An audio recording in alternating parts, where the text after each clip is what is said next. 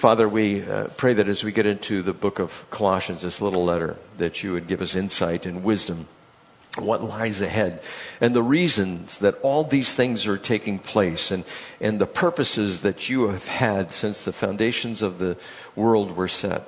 We ask that you would give us incredible insight as to how you reconciled the world to yourself, as spoken about in this book of Colossians. And Father, with your help, we'll do so in Jesus' name. Now, we focused last time on the preeminence of Christ, his authority, his redemption, his deity, his authority, his preeminence um, in creation, in the church, and in wisdom and knowledge. All of those things I touched on last week. But what we're going to look at now is salvation and reconciliation. This is the gospel of Jesus Christ, being reconciled and being saved. Now, this section here in Colossians chapter 1, beginning in verse 19 and 20, it is thick with a theology of salvation. It's what did God do? Why did he do it? And how did he do it? The what, why, and how of salvation. So Colossians chapter 1 verse 19. And it's coming off this idea that Christ is preeminent over all. And he says, for God was pleased to have all his fullness dwell in him and through him to reconcile to himself all things, whether things on earth or things in heaven by making peace through his blood shed on the cross. Now, just that section right there, those two verses, it is just packed with theology. The what is there? The fullness of God in Jesus. So God the Father was in Jesus. And why? To reconcile the world and all of creation to himself. He says things in, on earth and things in heaven. And when I read that the first time, it's like, what things in heaven have to be reconciled to God? Well, all of creation is under a curse. Just get up in the morning you'll know that you've been cursed as, as you roll out. You know, you grunt and you groan and it's difficult, especially as the years get put on to our lives. And God decided He wanted to be in Jesus to reconcile the world back to Himself. That's John 3:16 for God so loved the world that he gave his only begotten son that whoever would believe in him would not perish but have everlasting life. He wanted us back from our state of fallenness. Adam and Eve, they fell, and he says, Well, I'm going to do something about that. I want to retrieve as many people who are willing to be retrieved. And so we have the what? The fullness of God in Jesus. Why? To reconcile. And the word reconcile means to settle, resolve, square away. I have one guy that I work for, and often when I talk to him, he says, at the end of our conversation, We all good? We're fine? And I say, Yeah, we're, we're good. We're fine. That's what God does to us. He turns to us and he says, Are we good? Are we fine? And we turned back to him as believers and said, Yes, we are good. We are fine. And then the how. How did God do this? How did God get reconciled to us? Through the blood of Jesus Christ. Now, this is reiterated, these points, the what, why, and the how of salvation, in 2 Corinthians 5.17. It says, Therefore, if anyone is in Christ, he is a new creation. The old has gone, the new has come. All this is from God who reconciled to Uh, reconciled us to himself through Christ and gave us the ministry of reconciliation. That God was reconciling the world to himself in Christ, not counting men's sins against them. And he has committed to us the message of reconciliation. In other words, God said, I'm going to be in Jesus and I'm going to reconcile or settle with those who wish to be settled with who were in the world. And that's exactly what he did. The Old Testament sacrifices and feasts pointed to Jesus doing this very thing. For instance, you had the Passover lamb where the angel of death came in and anybody who did not have the blood on the doorpost and the lintel of the house, uh, they had the angel of death come into their house and take the firstborn. Everyone else that had the blood, the angel of death passed over. And what blood was given on the doorpost and the lintel? It was the blood of the lamb. Jesus is the blood of the Lamb. His blood covers us, the doorposts, the lintels, the entry to the house. We are covered, and so we pass from death and judgment to life. Then there is the Feast of Unleavened Bread. Jesus had no yeast, no evil in him. That's why the Jews had to take out all leaven from the house because that represented rot and decay, and Jesus had none of that, the rot and decay. And so that's why they cel- celebrated the Feast of Unleavened Bread at the same time or the day after uh, the Passover of the Lamb. Then there's the Feast of First Fruits. Jesus is the firstborn from the dead. All of these feasts were pointing to Jesus and what he did. Then you have the Feast of Pentecost. And by the way, these are in Exodus 12, Exodus 23, and Leviticus chapter 23. You have the Feast of Pentecost. That's when the church was born. But it was an Old Testament feast on which it happened. Passover happened on a feast. We know that Pentecost, the birth of the church, happened on a feast. And there's another event that's coming that they think is going to happen on one of two feasts. Some say it's the Feast of Trumpets. Some uh, people think it's the Feast of Tabernacles. And so you can watch those dates. That could be the date of the rapture when God does something. And of course, that's the pre tribulational, premillennial view of Scripture. But these feasts point to Jesus and what he has done. And then you have the Day of Atonement or Yom Kippur. Now, Yom Kippur, uh, that is uh, the ultimate high holy day for the Jews. It's a day where atonement is made for the nation of Israel. If you transfer that today, well, Jesus was the atoning lamb for the entire world, not just for the nation of Israel. And if you remember the story of this, they selected two goats and one goat was the sacrificial goat, and the other goat was to be set free after the high priest took his hands, he placed his hands on the head of that goat, and then that goat was taken into the wilderness. But first, both of them had to be without spot or blemish. And if you recall when we did this, I think it was uh, last year sometime, when the two goats were selected, uh, they were, uh, had to be perfect. And if you look at Jesus, remember somebody was released quote, into the wilderness, it was Barabbas. And remember, I told you about Barabbas? The way that you indicated whose child you were was uh, Simon Bar Jonah, Simon, son of Jonah. Well, Bar Abbas is Barabbas. Bar Abbas is son of the father. And in the Syrian and Coptic versions of the Bible, guess what his first name was? Jesus. Barabbas, who was released, his first name was Jesus or Yeshua. And if you have Jesus, who is God's son, and Barabbas, who is Jesus, son of the Father, Jesus was taken as the sacrifice. Barabbas was set free. It's like the sins of Israel go away. And you see that in Scripture. If you understand the feast, you go, this is incredible. God even set that one up to point to the Son, Jesus Christ. And if the, the high priest especially should have seen that, what's this guy's name who they're saying that needs to be released? Barabbas, son of the Father. Uh, the two goats, one released, one taken, they have the same name. They're the same individuals. It's just two goats, so to speak. Two human beings, two men. And that's how God set this thing up. And one was called, the one that was released, like uh, Barabbas, he was called the scapegoat or the Azazel. Azazel, I should say. And then the, the tabernacle itself, you know, Jesus, when he became the sacrifice or when this Yom Kippur, this Day of Atonement was to take place, the high priest, what he would do is first sacrifice a bull for his own sins, and then he'd go and he'd sprinkle the mercy seat and he'd sprinkle the altar. But he also had to do that with the goat that was sacrificed. First, the bull was for his own sins, and then the goat was for the sins of Israel, the sacrifice for Israel. And he took that blood and he put that blood on the mercy seat. Now, if you remember what the mercy seat is, you had the tabernacle, you had the holy place, and then the most holy place, or the holy of holies. Behind that was the, or in front of that was the curtain, and the Ark of the Covenant, and the, the cover for the Ark of the Covenant was off, and you had the two angels with their, with their wings pointed upward and their heads bowed down, but there was no seat, but the lid was called the mercy seat.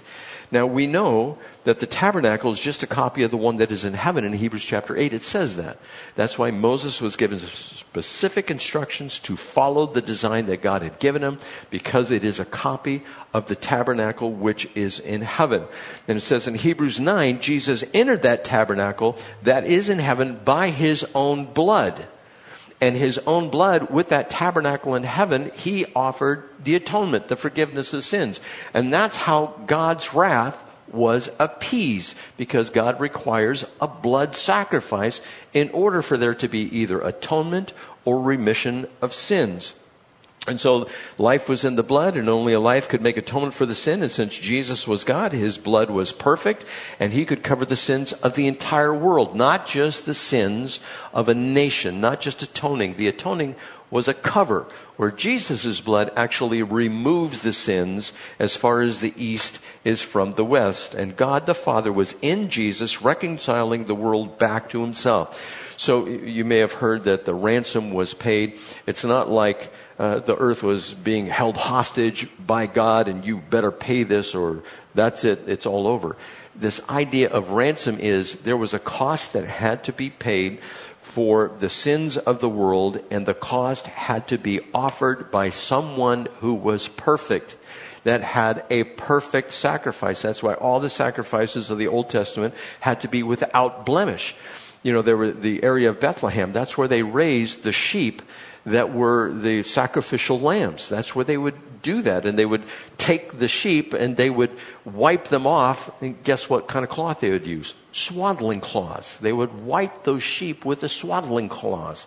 And, and so the shepherds who were out in the fields at night, who were raising those sheep that would be sacrificed in Israel at the temple, they knew exactly what the connection was, the swaddling cloths with the lambs, and here's the Lamb of God who takes away the sin of the world. I mean, the representations of this foreshadowing is just incredible that God has set up. So, uh, the reason that we could not go to God and say, God, will you please forgive us of our sins is because we are fallen. We are sinful. We are not perfect. That's why God needed a high priest that was totally perfect, that had no imperfection whatsoever. That's why God Himself, who is the only one who is good, who's the only one who is perfect, had to become one of us. He was the second Adam according to Scripture. Adam, the first one, he fell. He was perfect when he was made. Jesus, the second Adam, he was perfect when he was born. And, and so he is the one that was able to offer a sacrifice to God. And it was our job to bring the sacrifice, to ask for forgiveness, but no one in the human race after Adam and Eve fell could offer that kind of sacrifice. No one was perfect. And so we were in a bad state. There could be no forgiveness given unless the offering was perfect and the one who offered it was perfect. That's why Jesus had to become a man and offer his own blood because his blood was perfect, he was perfect, both the sacrifice and the one who offered it. Now, I've always asked the question in my mind, why, why did he do it this way? Why did he say there has to be blood spilt in order to have forgiveness of sins, in order for us to be saved. Why couldn't there be some other modus operandi, some, some other function that could take place that could give us this forgiveness? And, you know, I think we could do a lot of speculation on this, but I think ultimately it demonstrates that this is the love of God that He has for all of humanity. Because we know that John 15, 13 says, For there is no greater love than this, than a man laid down his life for his friends. So God wanted to demonstrate his own love for us, that he was willing to offer himself as the sacrifice in order to redeem us.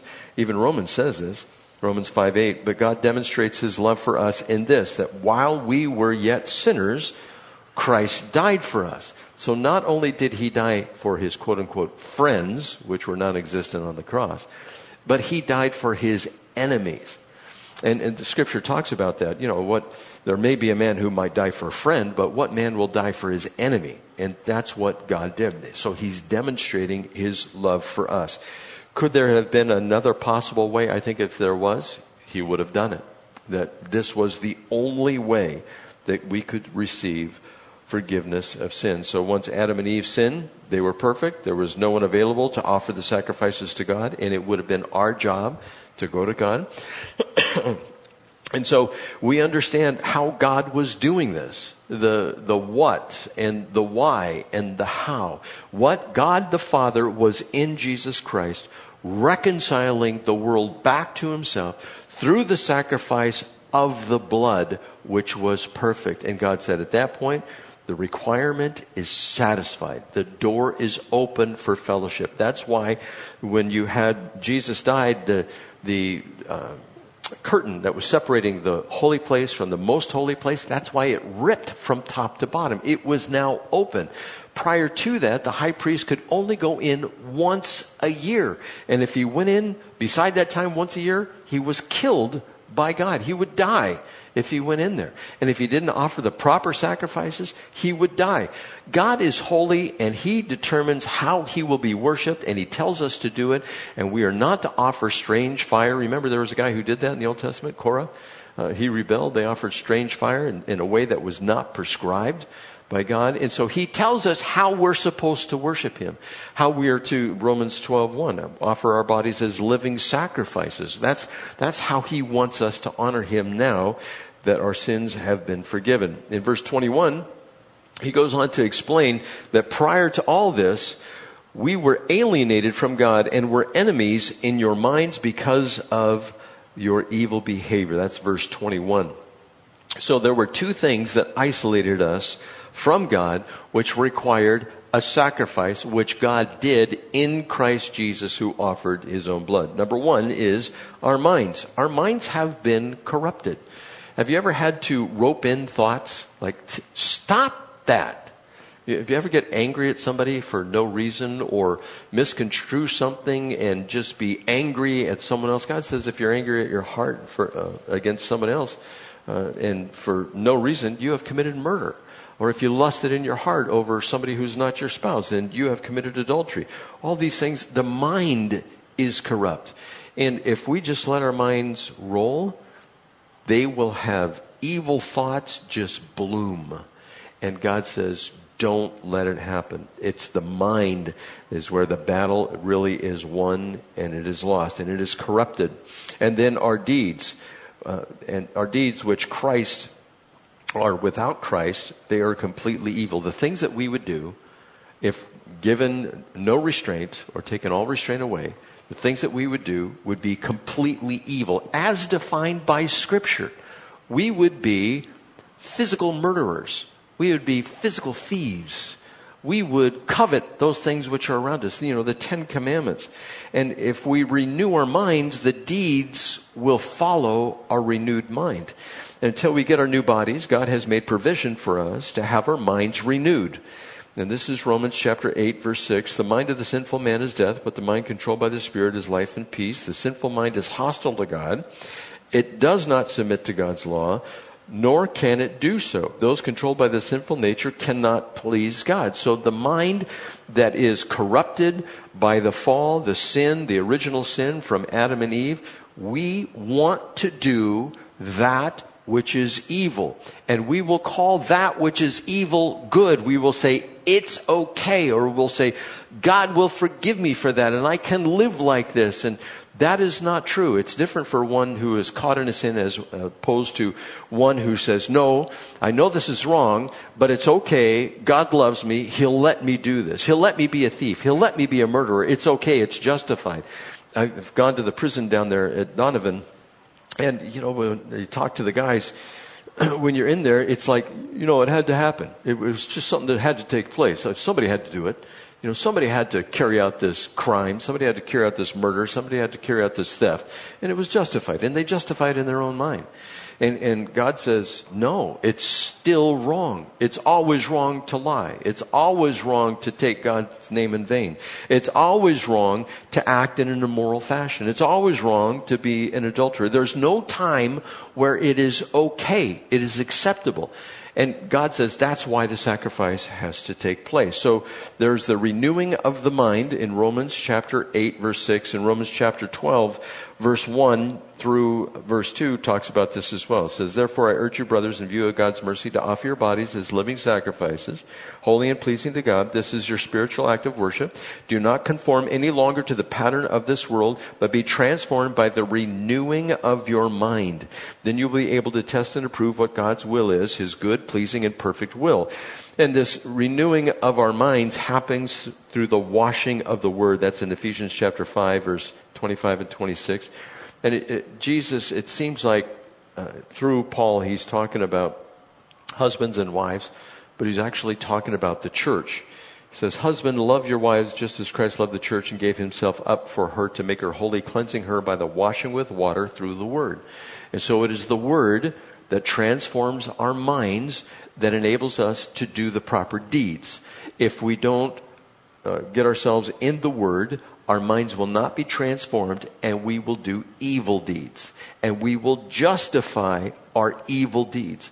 What God calls evil, we want to call good and vice versa. What God calls good, we want to call evil. And scripture talks about that. So the deeds of the, those who are in the world, I mean, what are the evil deeds of the world? If you were in the world, these, and I'm going to give you some things here, of course, the Ten Commandments.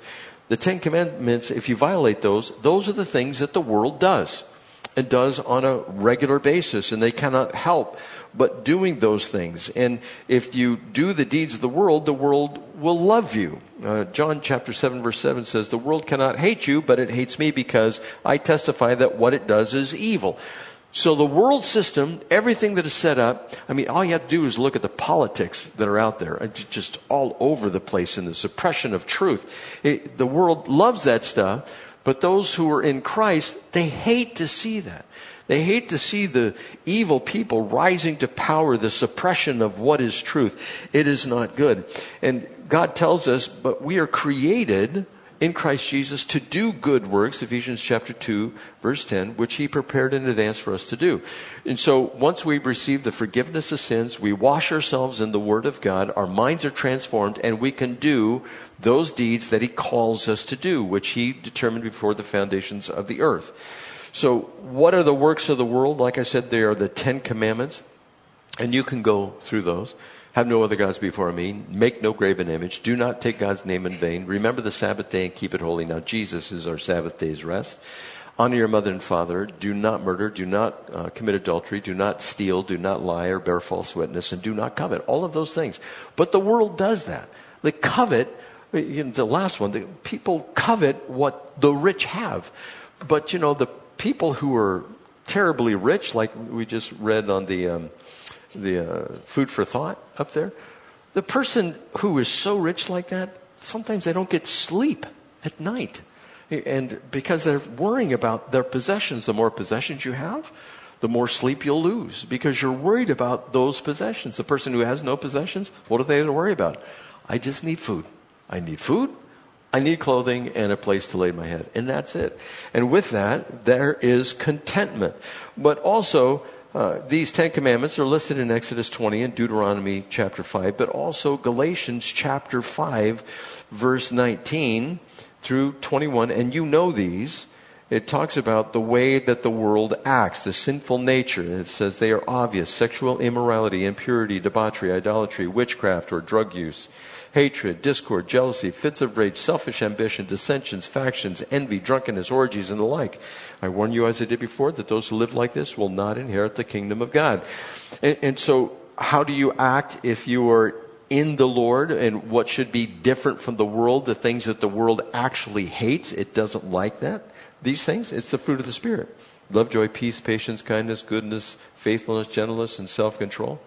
Against such things there is no law. Have you ever had somebody come up to you and say, You're such a goody two shoes? Like, you do everything that's supposed to be nice and holy and good. And, and they criticize you for doing that which God said we should participate in doing. And he says also that we don't do these things because, or we should stop doing these things because we're conceited, we provoke, and we envy each other. It talks about this in the scripture. Uh, now, this idea of being conceited, conceited is prideful or glorifying self. People who are of the world are prideful and glorify self. Just get on social media. Now, I don't have social media. I don't have Instagram, Twitter, uh, Facebook. Um, any of those things. I used to. I, it's kind of cool when you got on there. You made connections with people that you used to be familiar with, like back in high school. As a result of Facebook, I had a wonderful high school reunion. Went to, got to see people I hadn't seen in, uh, you know, decades, and, and it was a wonderful time. But then you start finding out what they're using it for and how bad it is. I just said, I'm done with this social media. But how many selfies are out there? I mean, selfie, selfie, selfie. That's all people like to do. They hold up the phone and they show themselves somewhere or with someone, whether it's SeaWorld or at a party or New Year's or whatever it might be. There's just tens of thousands of selfies out there because they want to lift themselves up and make themselves feel better and be prideful and glorify themselves. And then there's the provoking which takes place. Now, provoking I remember being young. Uh, I think it was my mom that talked about there were four boys in our household, and we would provoke each other all the time.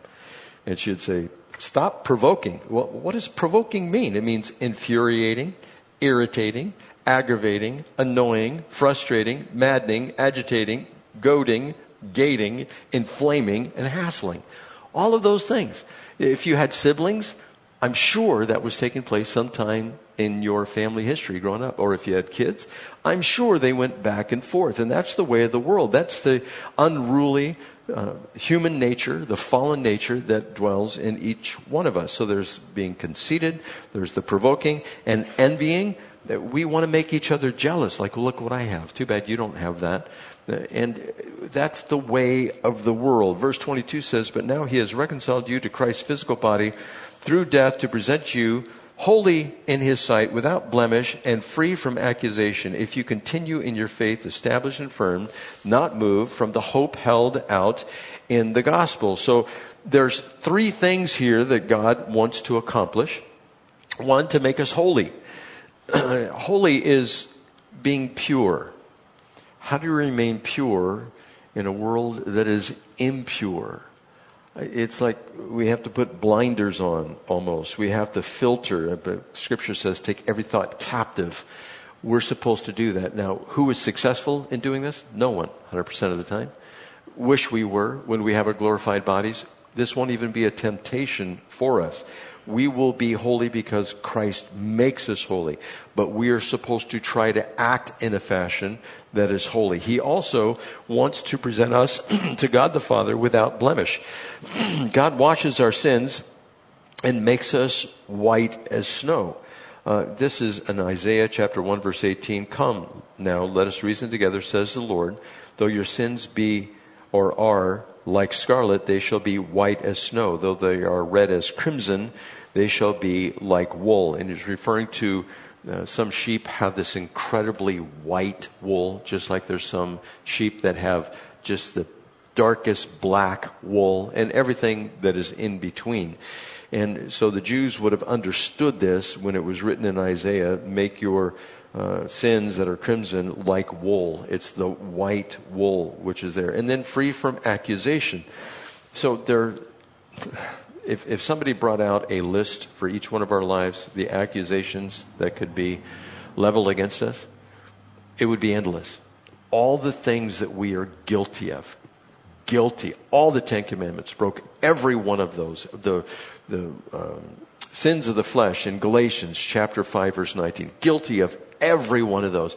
And Satan would come along and say, see, guilty on every count. And he would start reading through the list. And it would just be like a ticker tape. It would just, you guys know what a ticker tape is? It used to be the stock market thing. It used to ching, ching, ching, ching, ching, and it would spit out and it would tell you what's going on in the stock market. That's, that's before my time, but you know, that's what the ticker tape was. And also a ticker tape parade that they used to have in New York. They'd take that ticker tape because there'd be a lot of it and they'd throw it out the windows in the high rise and they'd come streaming down and that'd be a ticker tape parade. parade. That's what it would be. Kind of like uh, the one that came after that was key punch. You know, the key punch operators. I'm going way back. Then there was a Commodore 90, uh, 64, and you know, you had these computers, and you had a screen that was split, and you didn't know what you were printing, and you had the pinwheel printers that came out, and now what do we have? We have a phone. We just print what we want to, and it goes to the printer, and it's just incredible. That, but that's the the ticker tape thing. He would run through this list of everything that you've done wrong, everything that you are guilty of, and God says, it's okay. He's been forgiven. She's been forgiven of those things. And he is the accuser of the brethren. Reverend, or excuse me, Reverend. Revelation chapter 12 verse 10 says, Now have come the salvation and the power and the kingdom of our God and the authority of his Christ. For the accuser of our brothers, who accuses them before our God day and night, has been hurled down. So that's what Satan does. He goes to God and says, see, they are totally unworthy of your love. Look what they've done. Look how they've sinned. And God says, it's okay. They've been forgiven. It's been covered over. It's been obliterated as far as the east is from the west. So God, the Father, through Jesus, wanted to have us back from the judgment of sin if we would have Him. Now, some people have a hard time with that in theological circles. Some people would say, none of us would have it, and God causes us to want Him, and we have nothing to do with it whatsoever. I think we have a little bit to do with it. Not that we are working with God for our salvation, not that there's any work that we can do. We simply have faith and faith is not a work. And so we have to be willing to humbly admit our sin, to repent, to change our mind and turn to God. That's why it says repent and be saved. Change your mind, turn to God, and He will save you from your sin. As long as you're established firm and you're not moved in your hope and uh, this idea that we continue in faith, that's all we have to do. We just continue believing. We just head down that road. If there's any time in which we say, nah, I don't believe anymore, well, I, it's my opinion that probably not ever saved. But we know that God Himself, He is our peace. Ephesians chapter 2 verse 14 says, who has made the two one and has destroyed the barrier, the dividing wall of hostility. And He's talking about this hostility that was between humankind and God. Jesus destroyed that. He did that by abolishing in his flesh the law with its commandments and regulations. His purpose was to create in himself one new man out of the two.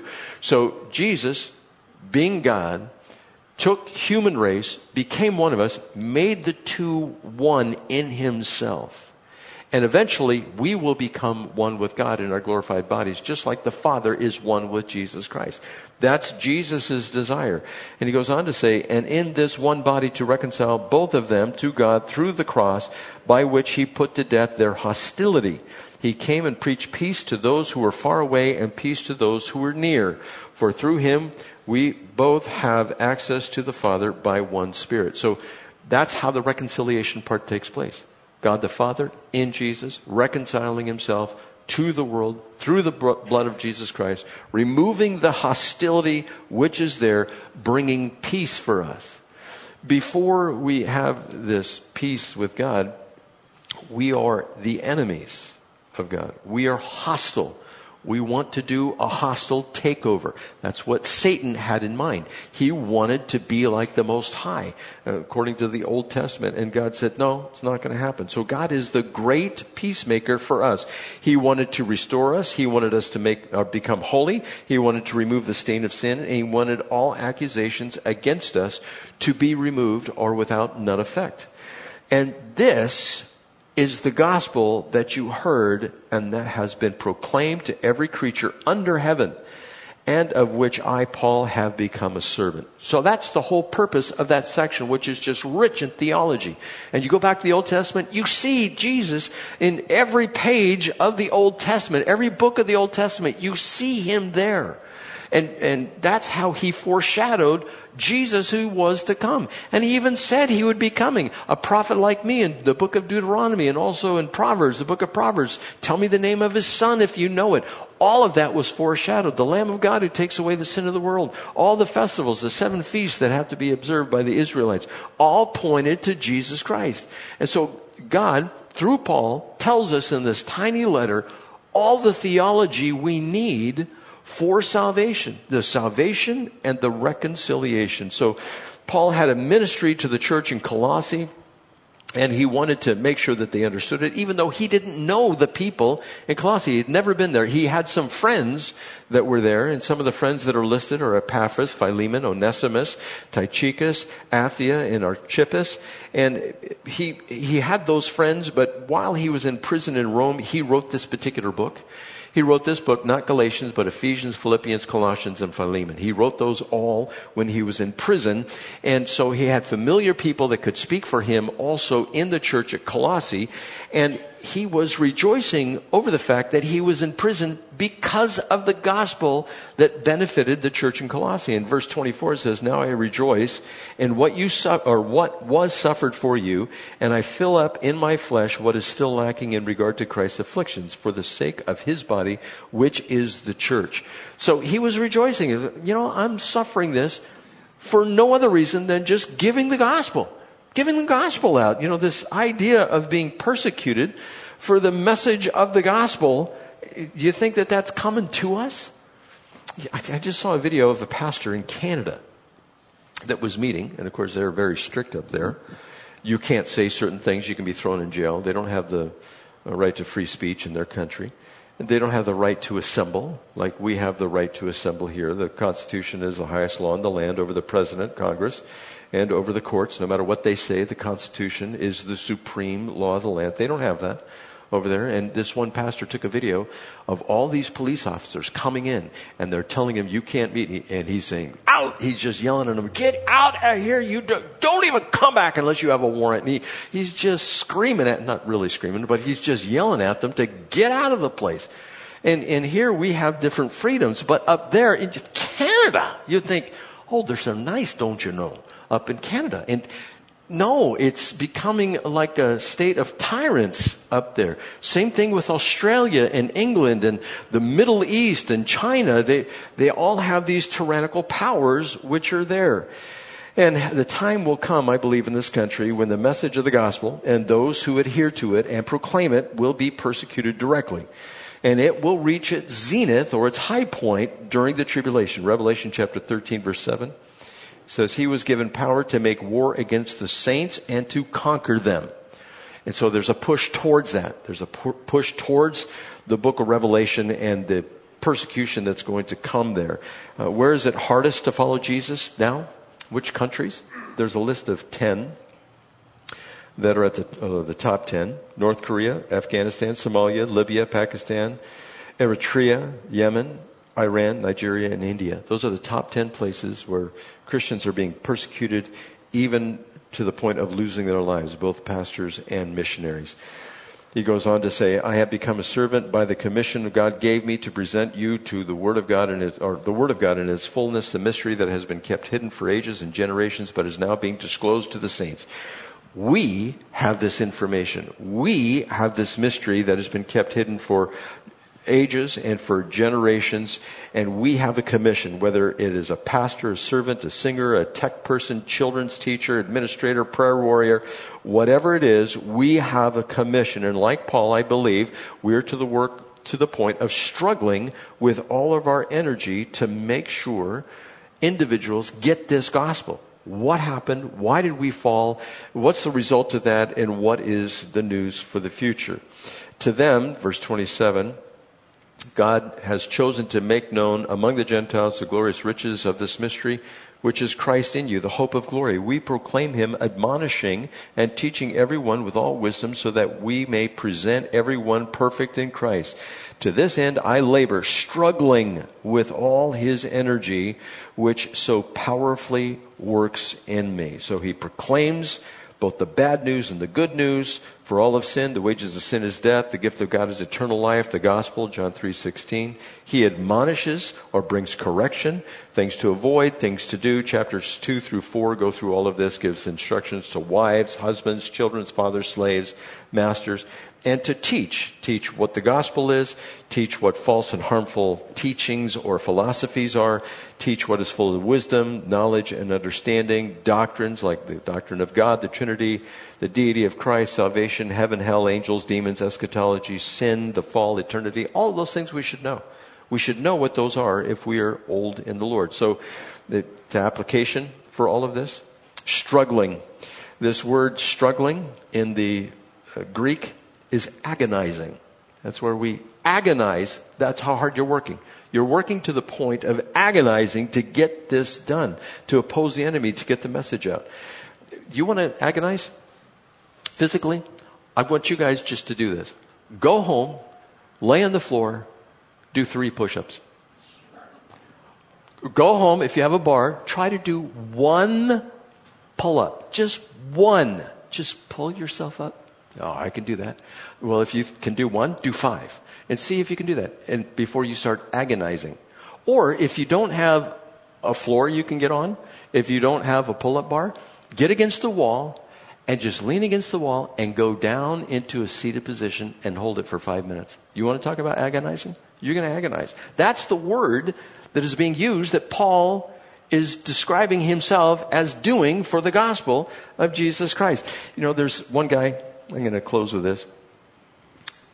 In February 24, 2020, a 60 year old former Marine set the Guinness Book of World Record by holding a plank over 8 hours, 15 minutes, and 15 seconds. A plank is where you are on your toes, on, on the back, you put your toes behind you, and you take your elbows and you put them on the ground like that, and you remain flat as a board or a plank.